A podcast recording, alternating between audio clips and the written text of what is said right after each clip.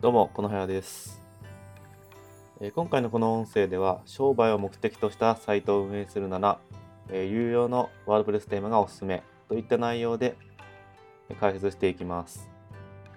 よくお客さんの方からですね、おすすめのワードプレステーマありますかっていう形で質問をいただくことが多いです。で結論を言いますと、えー有用テーマですね。あとはマイナーでないテーマであれば何でも OK といった形になります。まあ、お金のかかるテーマで、あとはその中からですね、有用なテーマの中で、よほどマイナーのテーマでなければ大丈夫といった形になります。まあ、最近では CTA 機能がついてるテーマがあるんですが、まあ、そういったものの方がま望ましいんですが、えー、ないからといって絶対的にダメっていうわけではないですね。まあ、ハローバーという、えー、CTA を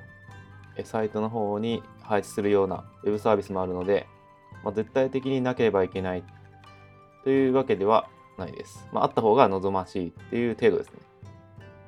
まあ、あとはデザインの兼ね合いで選択してください。まあ、自社のイメージに近いようなデザインですね。で、1点だけ避けた方がいいこととして、無料テーマは使わない方がいいです。まあ、この内容はスモールビジネスオーナーに向けて発信している内容なので、まあ、商売を目的としてですね、利用すると思うんで、無料はできるだけ控えた方がいいです。えー、無料テーマのデザインはシンプルすぎます。無料でもいいものっていくつかあるんですけど、えー、ただ、えー、デザイン面が少しシンプルすぎます。なので、本格的な商売としての利用は避けた方がいいです。で、時々無料でも、こう、いい感じのデザインでですね、サイトを運営しているような方も、ウェブ上で見かけるんですが、大体そういった方っていうのはプログラミング言語に精通している方で結構カスタマイズしていたりします。で結構技術がいるので、え、無料テーマでこうカスタマイズをしてですね、よく見せるよりかは初めから有料テーマを買った方がいいです。まあ、そもそもプログラミングの学習自体、時間のかかるものですので、まあ、そういった面でもですね、有用テーマ初めから使った方がいいです。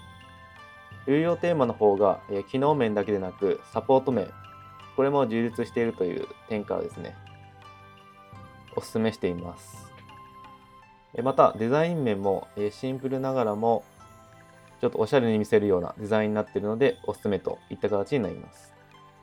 えこのデザイン面がですね、えちょっとしょぼいデザインだったりとかすると、えコンテンツを読んでもらえない可能性もあります。もしもあなたのウェブサイトのデザインが少し古かったりですね、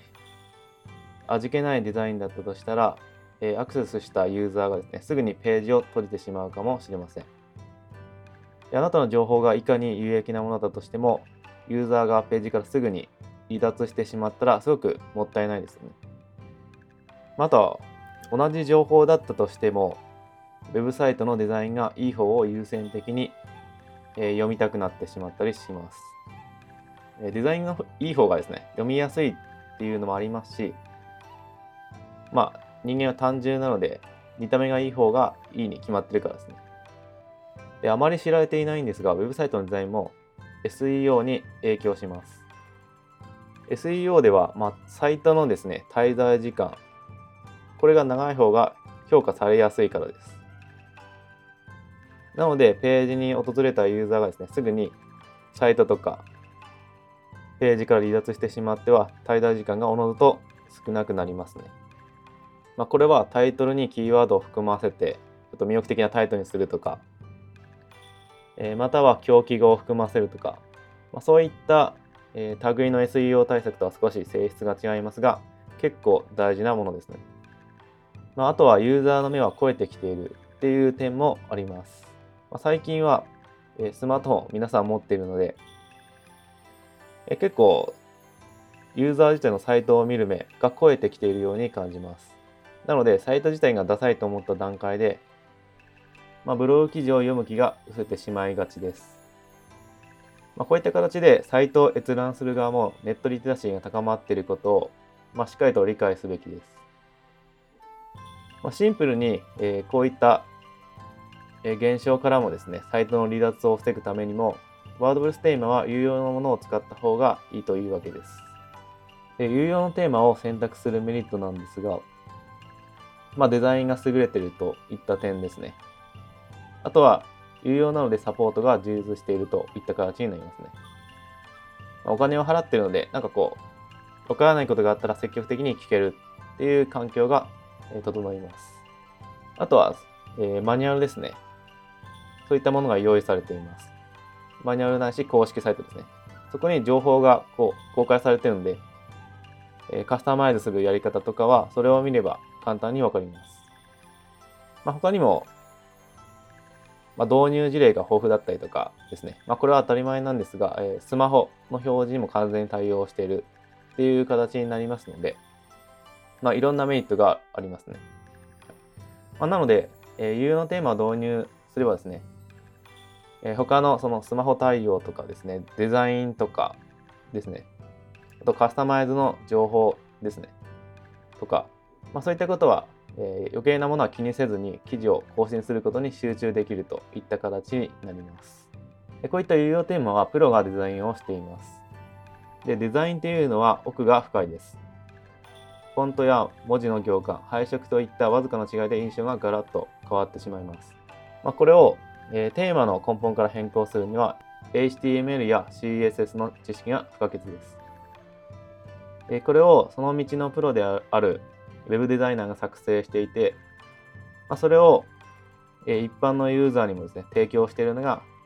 えー、ワードプレステーマなわけですね。まあ、しかもカスタマイズ面っていうのは、えー、管理画面上でできるものがほとんどなので特に難しくないです。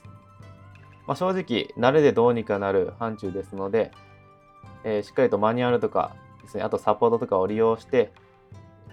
いただければですね、特に問題ないかなと思います。で最後に注意点として結局、え、サイト内のコンテンツが全てっていう形になりますね。えこのワードプレステーマは有用な方がいいですっていう形で、え、解説してるんですけど、それっていうのはワードプレステーマで極力迷ってほしくないからですね。それよりも大事なことがあるっていうことです。結局のところ、サイトのコンテンツが全てだからですね。まあ、例えばデザインがいくら良くてもですね、ブログ記事が更新されてないようなサイトだったりとか、あとは会社概要とか、プロフィールとか、あとはお客様の声とか、そういったページが充実してないようなサイトでは、まあ、存在意義がないからですね。で今回はデザインに焦点を当てて解説しましたが、このコンテンツありきなのが前提です。まあ、デザインとコンテンツはセットで、どちらが欠けていてもダメなわけですね。まあ、といった形で、えー、今回のこの音声は以上になります。